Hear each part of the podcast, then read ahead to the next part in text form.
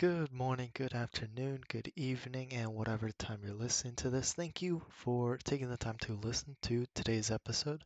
First off, just want to say happy Valentine's Day for everybody. Now, we're going to be going over some facts about Valentine's Day.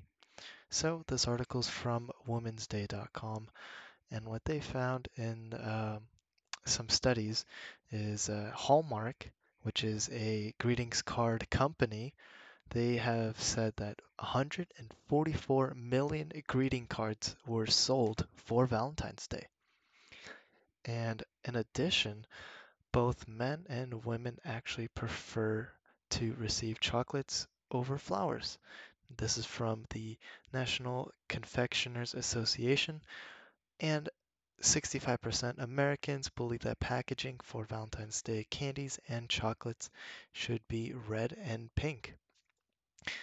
Now, with roses, everybody would uh, think of Valentine's Day as getting roses or chocolates, and roses are actually the most popular flower chosen because apparently red roses, the buds in the roses, stand for strong romantic feelings, which is pretty cool. Now, some more other more facts is Valentine's Day is also including pets, not just people. They said that uh, 104, four, sorry, 450 million dollars in 2010 compared to now 1.7 billion dollars is spent for pets.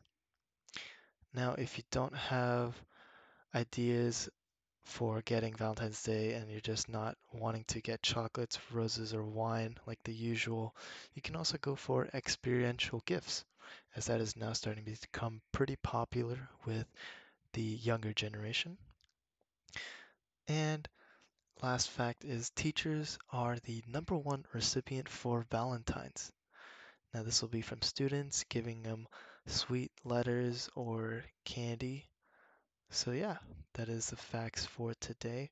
Hopefully, you have somebody to spend time with, your loved one, or family, friends, significant other, or, you know, just treating yourself. Nothing wrong with spending time on yourself during Valentine's Day.